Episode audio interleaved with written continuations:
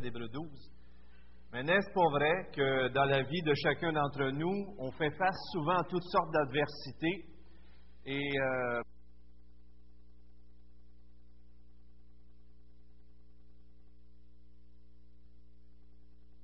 je me, me, fais du, mal et je comprends pas où est-ce que Dieu a d'autres plans en réserve pour nous à travers ces choses-là. Et ce qu'on va voir dans Hébreu 12 aujourd'hui, c'est que Dieu nous traite comme ses enfants.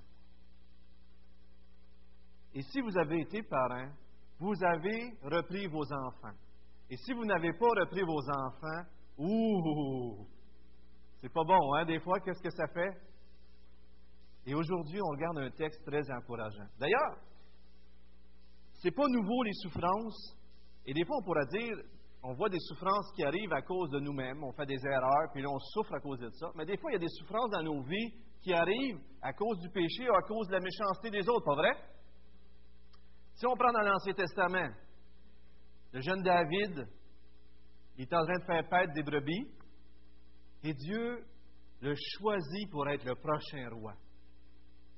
Dieu choisit un homme selon son cœur pour être le prochain roi. Et quand tu regardes ça, tu dis, cet homme-là, il est un homme selon le cœur de Dieu, selon les Écritures, et Dieu l'a choisi pour être roi, pour le bénir, alors ça va bien aller dans sa vie. Pas vrai? On pourrait penser ça. Mais qu'est-ce qu'il arrive? C'est un homme qui a fait face à des adversités incroyables. Pourquoi? Parce qu'il y a eu un autre roi avant lui. Il s'appelait comment? Saül. Et Saül a poursuivi David des années de temps pour le faire mourir. Et pourtant, c'était l'élu de Dieu. Est-ce que c'était de la faute à David? Est-ce que c'était de la faute à David?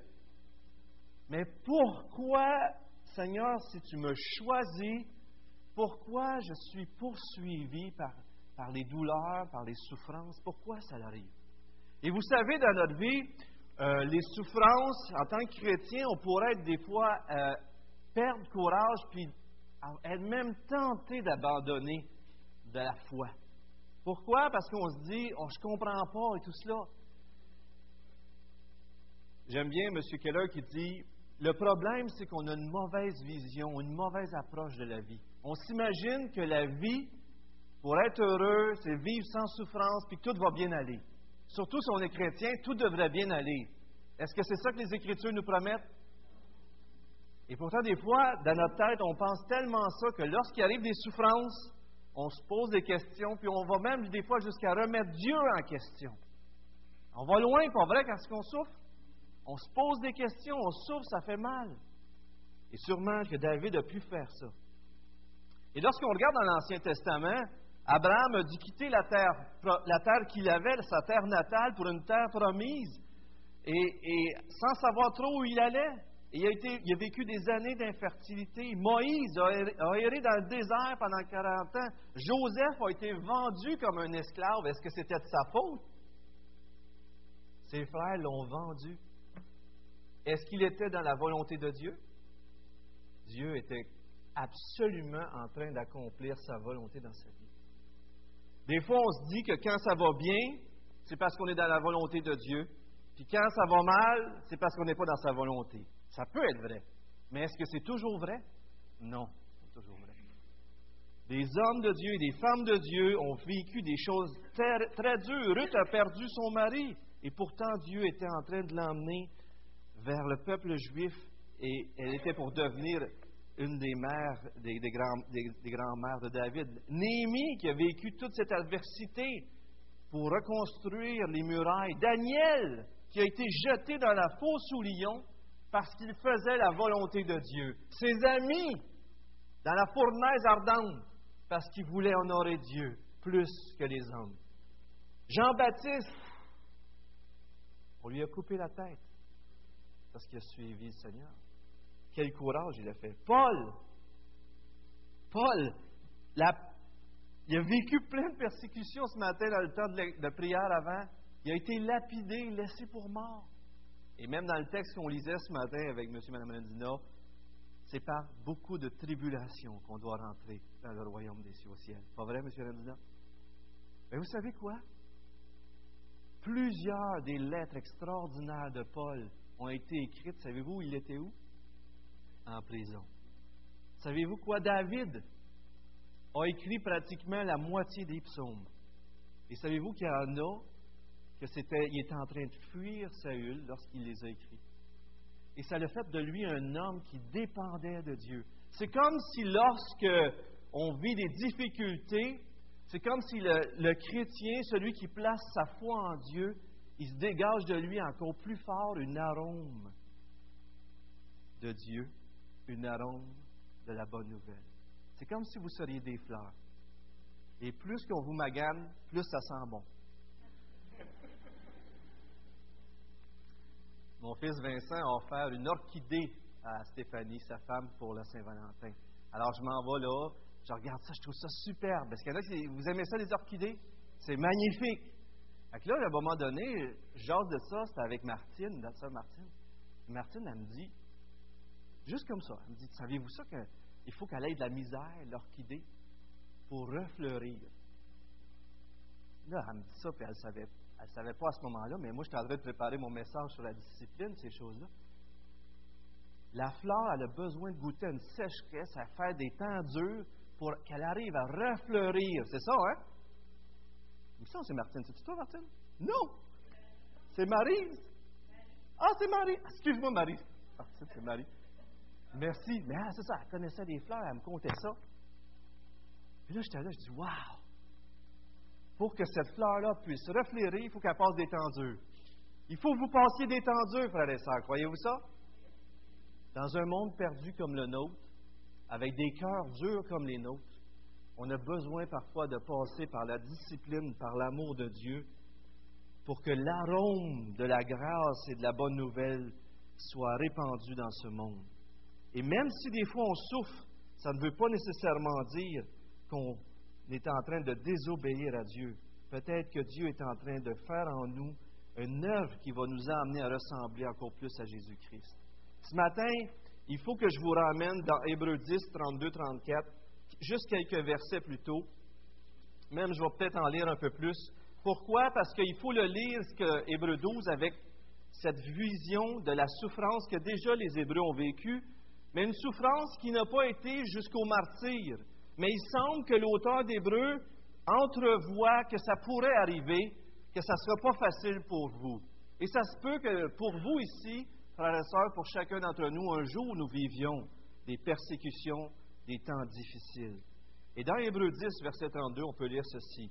Mais souvenez-vous de ces premiers jours où, après avoir été éclairés, vous avez soutenu un grand et douloureux combat. D'une part, exposé en spectacle par les opprobes et les tribulations, d'autre part, vous rendant solidaire de ceux qui subissaient ce traitement.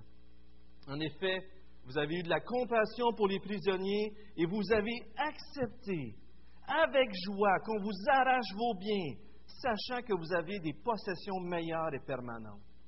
Ce n'est pas un verset extraordinaire, ça, qui nous rappelle que tout ce qui est à venir pour nous est tellement grandiose que même si on m'arracherait de force méchamment des choses, ça ne nous dérange pas. C'est tellement extraordinaire. N'abandonnons pas notre, assurance, votre assurance qui comporte une si grande récompense. Vous avez en effet besoin de persévérance afin qu'après avoir accompli la volonté de Dieu, vous obteniez ce qui vous est promis. Par la persévérance, à croire, à mettre notre confiance en Dieu, on obtient les promesses. Encore, car encore un peu de temps, bien peu, et celui qui doit venir viendra. Il ne tardera pas. Le passage de, ce passage nous montre que les chrétiens dans Hébreu avaient déjà souffert des choses. Mais lorsqu'on regarde les versets 3 et 4 du chapitre 12, je vous ramène donc au chapitre 12, et les versets 3 et 4 nous montrent ce que Jésus a souffert pour nous donner un exemple. Mais ça nous apprend quel genre de souffrance les chrétiens pouvaient vivre. Regardez bien. Pensez en effet à celui qui a supporté une telle opposition contre, contre lui de la part des pécheurs. Alors on peut déjà penser que l'auteur est en train de dire, regardez frères et sœurs, vous subissez une opposition de la part des pécheurs, Jésus l'a fait avant vous, regardez à lui, afin de ne pas vous laisser abattre par le découragement. En d'autres mots, le texte qu'on est en train de lire, c'est pour encourager les chrétiens à ne pas se prendre des, chemins détournés, mais à continuer à marcher dans le bon chemin, à continuer à obéir au Seigneur et à ne pas se laisser abattre par les souffrances qu'ils vivent. Est-ce que les souffrances vous portent à vous abattre, frère sœur? Ça nous arrive des fois, pas vrai? Verset 4. Vous n'avez pas encore résisté jusqu'au sang dans votre combat contre le péché. C'est contre le péché qu'on a un combat. Et ça peut même aller jusqu'à mourir. Et le texte nous souligne toutes ces réalités. Donc, on voit un peu le contexte dans lequel les Hébreux euh, vivent leur tribulation. Mais les versets 4 à 8, Dieu arrive puis il cite le proverbe 3, 12, qui dit que c'est comme des fils que Dieu nous traite. Alors pour nous, dans notre tête, on se dit, les gens sont méchants, ils nous attaquent, et c'est vrai que les gens sont responsables des mauvais actes qu'ils font contre nous, de la calomnie, de la méchanceté et des choses pour nous agresser. Mais ce que Dieu est en train de nous dire, c'est qu'alors que les gens méchants, pécheurs vous font du mal, moi, je suis en train de vous faire du bien. Et ici, on a une vérité qui n'est pas très populaire. Mais plus que vous allez avoir souffert dans votre vie chrétienne, plus que pour vous, elle va prendre de la valeur. Parce que c'est comme si le texte est en train de nous dire que derrière même le mal que les gens vous font, Dieu est souverain et travaille à votre bien. La question est celle-ci. Est-ce que vous croyez ça? C'est ça la question. Dieu, ce n'est pas un médecin de l'urgence, un, urgentologue ou un. Je m'excuse, je ne connais pas le terme exact, mais qui, vous arrive un accident dans votre vie, puis là, vous vous présentez à Dieu, puis vous dites Je suis tout, je suis blessé, je suis tout à l'envers. Dieu dit Attends un petit peu, je vais transformer ça en bien. C'est-tu comme ça, Dieu? Ou Dieu, c'est un chirurgien qui travaille dans votre vie à l'avance, qui a son plan pour faire une, une opération pour transformer votre vie. Dieu est un Dieu souverain sur toutes choses. Et dans ce texte, l'auteur nous rappelle de ne pas perdre courage. Parce que alors même que les gens veulent nous faire du mal, Dieu nous veut du bien. Alors même que les gens veulent nous blesser, Dieu veut nous guérir. Et alors même que les gens veulent nous détruire, Dieu lui est en train de construire notre vie. Est-ce que ça vous est déjà arrivé de vivre des temps très, très difficiles et d'être complètement transformé? C'est souvent le cas, pas vrai, lorsqu'on vit des choses difficiles. Mais là, vous arrivez après ça, puis vous dites, je suis tellement content d'être plus comme j'étais. J'ai été changé. Et si ça ne serait pas arrivé, je ne serais pas comme je suis aujourd'hui. Et vous êtes là, puis vous considérez tout ce que Dieu a fait dans votre vie après la souffrance, puis vous êtes même capable de dire, je ne regrette pas d'avoir passé par là. Pas vrai? Ça vous est déjà arrivé? On ne serait pas peut-être toujours prêt à dire, ben, je vais repasser par là juste pour être sûr j'ai bien compris. Hein? Non, non, non. Peut-être pas aller jusque-là. Mais la discipline de Dieu qui, au début, semble, qui apporte une tristesse, crée en nous un œuvre, un fruit de justice et de transformation extraordinaire qui nous fait encore plus ressembler à Jésus-Christ. Les souffrances, les choses difficiles peuvent nous emmener soit à être amers ou soit à porter du fruit encore plus pour Dieu. Quel effet a ces souffrances dans votre vie? Est-ce que cela, est-ce que ces vérités s'appliquent aussi aux désastres naturels ou aux choses qui n'ont pas rapport aux êtres humains? Mais le texte ici nous montre que si Dieu est au contrôle même des méchancetés des gens qui rentrent dans nos vies, est-ce que Dieu n'est pas au contrôle même de tous les désastres? Pas vrai? L'affaire qui est encore pire même avec des gens qui sont méchants envers nous, c'est justement cette haine-là. Et ça, on la sent et on trouve ça dur. Mais le texte ici dit clairement que Dieu est même au contrôle de tout cela. Et ça, c'est extraordinaire, pas vrai? Dieu est au-dessus des hommes, est au-dessus de Satan, et il contrôle tout cela. Et pour lui, lorsque même les gens cherchent à nous faire du mal, Dieu est souverain pour nous faire du bien. Est-ce que nous croyons ça? Notre façon de voir les choses comme occidentaux, c'est la belle vie, si on est béni de Dieu, c'est qu'on va avoir la vie facile puis que tout va aller bien. Mais si on a cette approche-là face à la vie, on va être découragé. On va se laisser démolir par toutes les souffrances. Mais si on a une nouvelle approche qui dit Dieu est en train de vouloir travailler quelque chose dans ma vie, Dieu est en train de me discipliner comme un père qui m'aime pour développer en moi l'image de Christ, pour développer en moi, pour ressembler plus à Christ. Est-ce que vous vous posez ces questions-là lorsque vous souffrez? Ça ne veut pas toujours dire qu'il faut se poser la question qu'est-ce que j'ai fait pour mériter ça? On peut se la poser. Je pense que c'est sain de se la poser. Mais ça ne veut pas toujours dire qu'on a fait quelque chose, pas vrai? Des fois, il nous arrive des choses terrifiantes, puis on n'a rien fait. Mais qu'est-ce que Dieu veut développer? Est-ce que c'est juste la patience? Est-ce que c'est juste le courage? Est-ce que c'est juste de faire confiance à notre Dieu? Mais Dieu veut développer des choses en nous. En fait, l'Évangile, ce qu'elle nous promet, c'est pas de ne pas avoir de troubles, de ne pas souffrir, mais l'Évangile nous promet la vie éternelle. Pas qu'on ne sera pas même martyr, c'est arrivé, on sait que c'est arrivé, mais on ne souffrira jamais le malheur ultime. Et qu'est-ce que c'est le malheur ultime? Je vais vous mettre un passage à l'écran dans 2 Timothée, mais juste pour vous préparer à ce contexte-là, je vous rappelle ce que Paul a vécu et qu'il nous dit dans 2 Timothée au chapitre 3. Chapitre 3, versets 10 à 12. Et il dit à Timothée, il dit, toi, tu as suivi mon enseignement, ma conduite, mes résolutions, ma foi, ma patience, mon amour, ma persévérance. Et puis là, au verset 11, il dit, tu as suivi de près mes persécutions, mes souffrances. À quelles souffrances je n'ai pas été exposé? Et un peu plus loin, et le Seigneur m'a délivré de toutes. Il dit d'ailleurs, tous ceux qui veulent vivre pieusement pour Jésus-Christ vont être persécutés. Dans 2 Timothée 4, verset 6, on peut lire, Pour moi, je me voici déjà comme une libation, et le moment de mon départ approche. Paul se voyait comme un sacrifice sur un autel. J'ai combattu le bon combat, j'ai achevé la course, j'ai gardé la foi. Verset 10, il dit, Démence m'a abandonné pour le siècle présent. Verset 14, Alexandre le forgeron m'a fait beaucoup de mal. Le Seigneur lui rendait selon ses œuvres. Verset 16, dans ma première défense, personne ne m'a assisté, mais tous m'ont abandonné, qu'il ne leur soit pas tenu compte. Est-ce que Paul a été épargné parce qu'il était proche de Dieu puis il marchait dans l'obéissance? Non.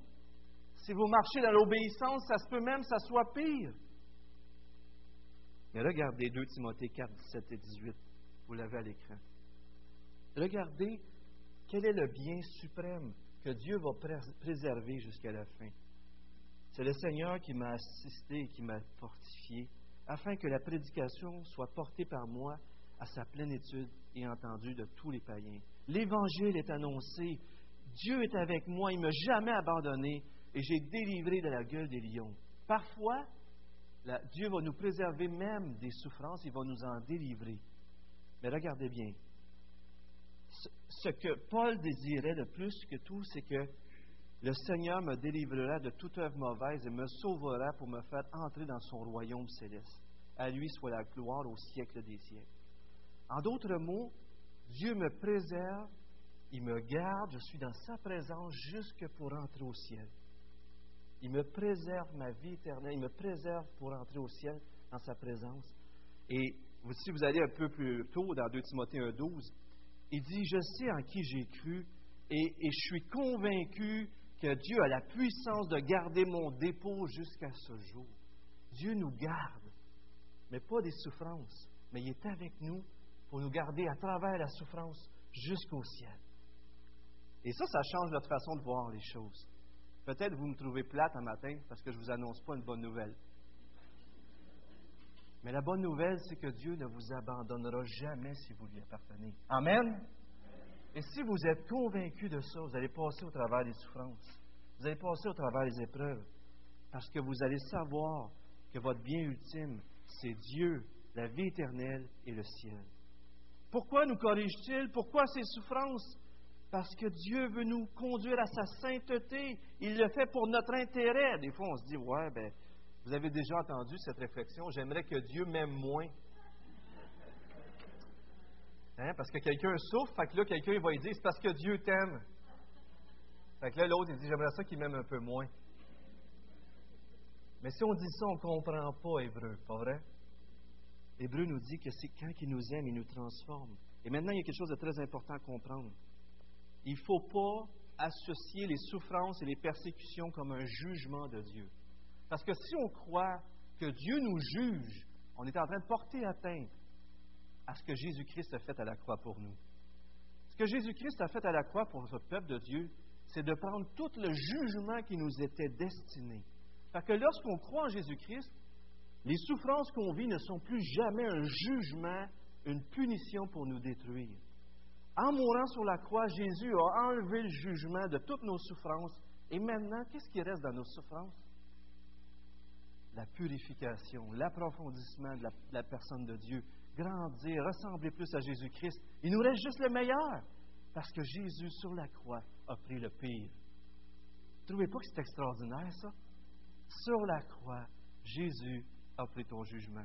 Claude, toutes les souffrances que tu souffres, ce n'est pas un jugement, mais parce que Dieu t'aime et te discipline comme un fils. Ça, c'est extraordinaire, ça. Et ça, c'est important parce que sinon, si on pense qu'il faut que je sois puni en plus de Jésus-Christ, vous ne trouvez pas qu'on manque d'honneur, on manque, on manque quelque chose, on est en train de mal dire les choses, mal penser? Vous savez, Hébreu 4.15 dit que le Fils a appris l'obéissance, a appris des choses à travers l'obéissance, par les souffrances. Le Fils de Dieu qui était parfait, c'est lui qui a passé par là. Est-ce que vous croyez que vous avez besoin de passer par là? Frères et sœurs, vous et moi suivons notre Maître qui est un, sauveur qui a été crucifié. Est-ce qu'il faut s'attendre à ce que des fois ça soit difficile? Je crois que oui. Pas vrai? Il faut s'attendre qu'on va apprendre des choses qu'on n'apprendrait jamais en dehors de la souffrance et de l'obéissance. M. John Newton a dit, tout ce, que Dieu nous envoie est nécessaire et rien de ce qu'il retient ne peut être nécessaire. Autrement dit, dit M. Keller, votre foi ne grandira jamais si elle n'est pas testée. Votre engagement ne grandira jamais à moins qu'elle ne soit menacée. Votre patience ne, croîtra pas si elle n'est pas mise à l'épreuve. Votre compassion ne deviendra jamais plus grande à moins d'être utilisée et même exploitée. Votre courage ne grandira jamais à moins d'être éprouvé. La souffrance est nécessaire. Vous seriez une personne immature sans elle. La vie a ses difficultés. Euh, euh, la vie, c'est un combat qui, nous fait agoniser parfois, mais en réalité, il y a un but derrière tout cela. Dieu est à l'œuvre pour notre bien. Vous savez, dans la vie familiale, on vit toutes sortes de choses avec nos enfants. Et, probablement que je dirais, je ne veux pas faire peur aux, ceux qui ont des enfants plus jeunes, mais l'adolescence, c'est un temps assez difficile. Pas vrai, chérie, des fois, c'est pas facile. Hein. Alors, c'est pas facile pour, pour nous, mais c'est pas facile non plus pour eux. Et je dirais que l'année passée, on a passé dans le tordeur assez difficile pour moi et Nathalie, et je pense pour nos enfants aussi. À tel point qu'à un moment donné, on garde ça juste en nous autres, OK? À tel point qu'à un moment donné, un de nos, de nos enfants disait Je voudrais partir. Puis je vous avoue que dans notre cœur, des fois, on se dirait, des fois, on, dirait que des fois, ça serait mieux qu'on se sépare.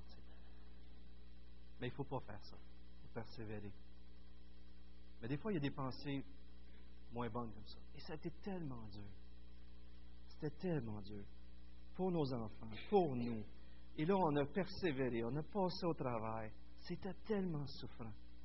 Mais vous savez ce que je vois aujourd'hui, ce que je réalisais dernièrement à une des fêtes de nos filles, j'écrivais une carte et je voyais comment ce qu'elle avait maturé.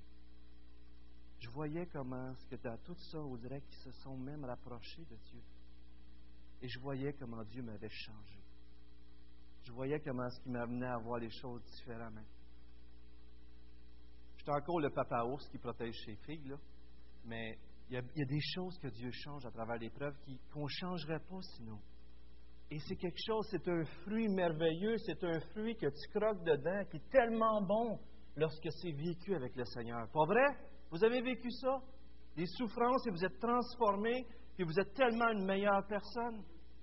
Je vous montre une, autre euh, projection avec deux Corinthiens qui nous montre Paul aussi qui a vécu des choses très difficiles. Mais regardez qu'est-ce qui a tiré de cela. Nous ne voulons pas, en effet, vous laisser ignorer, frère, au sujet de la tribulation qui nous est survenue en Asie, que nous avons été accablés à l'extrême. Avez-vous déjà été accablés à l'extrême? Au-delà de nos forces. Des fois, vous avez peut-être, certains ici déjà ont peut-être déjà demandé la mort. parce qu'il était tanné. Je suis persuadé que c'est arrivé. Je suis persuadé que c'est arrivé. Regardez bien ce que Paul dit. Au-delà de nos forces, de telle sorte que nous désespérions même de conserver la vie. Mais nous, en nous-mêmes, nous avions accepté notre arrêt de mort afin, très important le mot afin, de ne pas placer notre confiance en nous-mêmes, mais en Dieu qui ressuscite les morts. Qu'est-ce qui arrive dans nos épreuves? Qu'est-ce que Dieu fait? Il nous fait décrocher de... Il nous fait accrocher à... Pas vrai que c'est comme ça? C'est pas vrai que votre foi a fait des bons énormes dans les souffrances? Vous seriez immature, frères et sœurs. Je m'excuse de vous dire ça, mais je crois que c'est une réalité pour moi, premièrement, et pour nous. Les souffrances nous font maturer et font de nous de meilleurs chrétiens par la grâce de Dieu. Quatre choses que Dieu poursuit dans toutes ces épreuves. Notre bien, est-ce qu'on y croit? Notre sainteté, notre paix, notre justice. Si Dieu poursuit la sainteté dans ma vie, si Dieu poursuit la justice dans ma vie, si Dieu veut que je sois en paix, est-ce que nous, on ne devrait pas le poursuivre aussi? On devrait le poursuivre aussi. La vie chrétienne, c'est un marathon, difficile. Pierre, quand il a commencé, il a lu un titre dans sa Bible, un marathon de course. Courir à les yeux fixés sur Jésus. On souffre, mais on serait porté quand on souffre à se détourner à gauche ou à droite. L'auteur d'Hébreu dit, regardez à Jésus, n'abandonnez pas, lâchez pas, les souffrances vont vous porter à vouloir vous détourner à gauche puis à droite, mais Dieu vous aime, il prend soin de vous, croyez cela et demeurez, raffermissez-vous, continuez, lâchez pas. Et le verset 9 nous dit, allons-nous nous soumettre à cela ou allons-nous pas nous soumettre et nous éloigner de Dieu? Donc Dieu veut nous fortifier, il veut même nous communiquer une grâce. Il dit, puisque l'amour de Dieu, notre Père céleste, nous utilise de, cette façon, utilise les souffrances de cette façon-là pour nous bénir, pour nous sanctifier, verset 12. Redressez vos mains abattues, affermissez ce qui est un petit peu croche, mais remettez-les plus droits. Vos pieds, faites-les marcher dans des voies qui honorent le Seigneur. Ne vous baladez pas à gauche et à droite dans votre vie chrétienne. Mais n'allez pas dans des détours, marchez avec le Seigneur. Verset 13, verset 14. Recherchez la paix avec tous, la sanctification. Peut-être vous vivez des relations pénibles avec vos enfants, avec des gens autour de vous, puis vous direz que c'est toujours, mais qu'est-ce que Dieu veut vous apprendre là-dedans? Demandez-vous qu'est-ce qu'il veut vous transformer plus à la ressemblance de Christ. Ne vous entêtez pas, frères et sœurs. Regardez ce que Dieu veut vous apprendre. Travaillons avec lui à notre sanctification à celle qui veut faire en nous. Et je ne sais pas si vous êtes comme moi, mais des fois, je pense que je vous l'ai déjà dit plusieurs fois, mais des fois, je suis là, puis moi, je veux servir Dieu, je veux grandir. Puis à un moment donné, je le vois faire à travers les épreuves, puis je me dis, dans le fond, c'est Dieu qui fait toute l'œuvre dans ma vie. Pas vrai? C'est lui qui fait l'œuvre. Nous, on est là, on veut bien, mais Dieu fait l'œuvre. Verset 15. Veillez à ce que personne ne se prive de la grâce de Dieu et que des racines d'amertume ne produisent des rejetons. Vous savez, le péché, c'est très pernicieux. Notre propre péché, il nous arrive des épreuves, puis là, on se met en colère, puis on veut s'éloigner de Dieu. Mais même le péché des autres, ça vous est-il déjà arrivé, ça, vous en allez en auto, vous marchez, puis là, vous vous mettez à penser le péché de quelqu'un d'autre, soit envers vous, ou juste qui fait un péché dans sa vie, puis c'est un chrétien. Puis là, vous êtes là, comment ça se fait qu'il pense de même? Pourquoi il fait ça? Puis là, vous êtes là, vous êtes en train, mais on, mais on il devrait savoir qu'on ne fait pas ça. Puis là, vous êtes en train de vous mettre en colère, puis là, mais à un moment donné, vous vous rendez compte que vous êtes en train de pécher.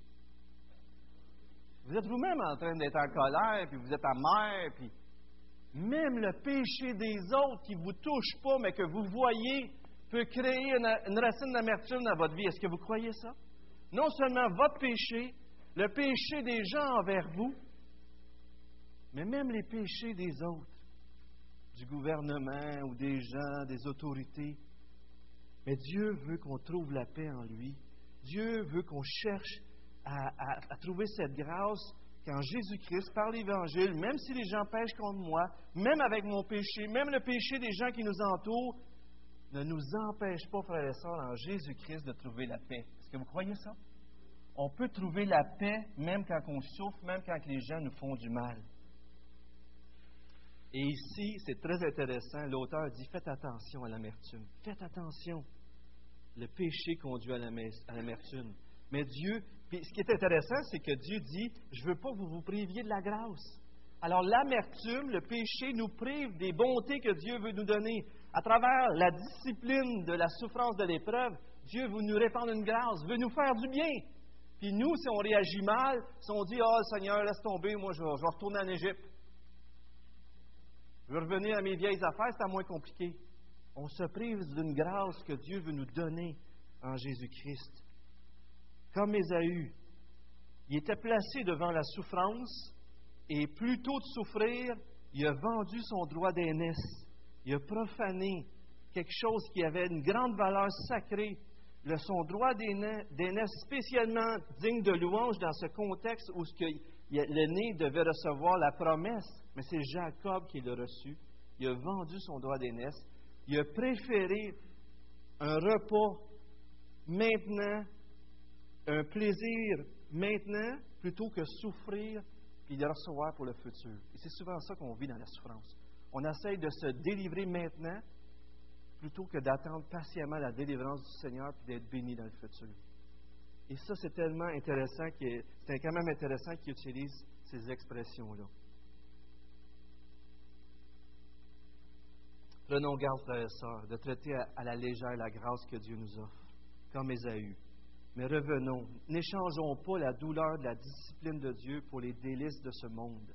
Des fois, on veut faire comme tout le monde, on ne veut pas souffrir, puis on est prêt à tout perdre pour cela. Regardez bien ce que M. John Piper dit aussi. La vie chrétienne est d'un côté une guerre et de l'autre un repos. Mais il dit que le but, un des buts principaux de cette guerre, de, de ce combat-là, c'est de nous amener à rentrer dans le repos de Dieu en Jésus-Christ, en lui, à travers la guerre qu'on peut vivre, à travers les souffrances. Vous avez déjà vu des gens souffrir énormément et malgré tout cela, ils sont rentrés dans le repos de Dieu. Pas vrai? Et ça, c'est grandiose. Je vous lis en terminant deux passages. Euh, Romains 8, 17, 18, je vais vous les mettre à l'écran, pour nous rappeler des vérités tellement grandioses à propos de la souffrance d'aujourd'hui. Et puisque nous sommes enfants, nous sommes aussi héritiers, héritiers de Dieu et donc co-héritiers du Christ puisque nous souffrons avec lui pour avoir part à sa gloire. Nous souffrons avec lui pour avoir part à sa gloire. Si je vous dis que vous allez être délivré d'une douleur si vous passez par une opération, vous allez dire, je vais passer par l'opération parce que je veux être bien pour tout le temps après. Puisque nous souffrons avec Jésus pour avoir part à sa gloire. J'estime d'ailleurs qu'il n'y a aucune commune mesure entre les souffrances de la vie présente et la gloire qui va se révéler à nous. Aucune commune mesure. 2 Corinthiens 4.15.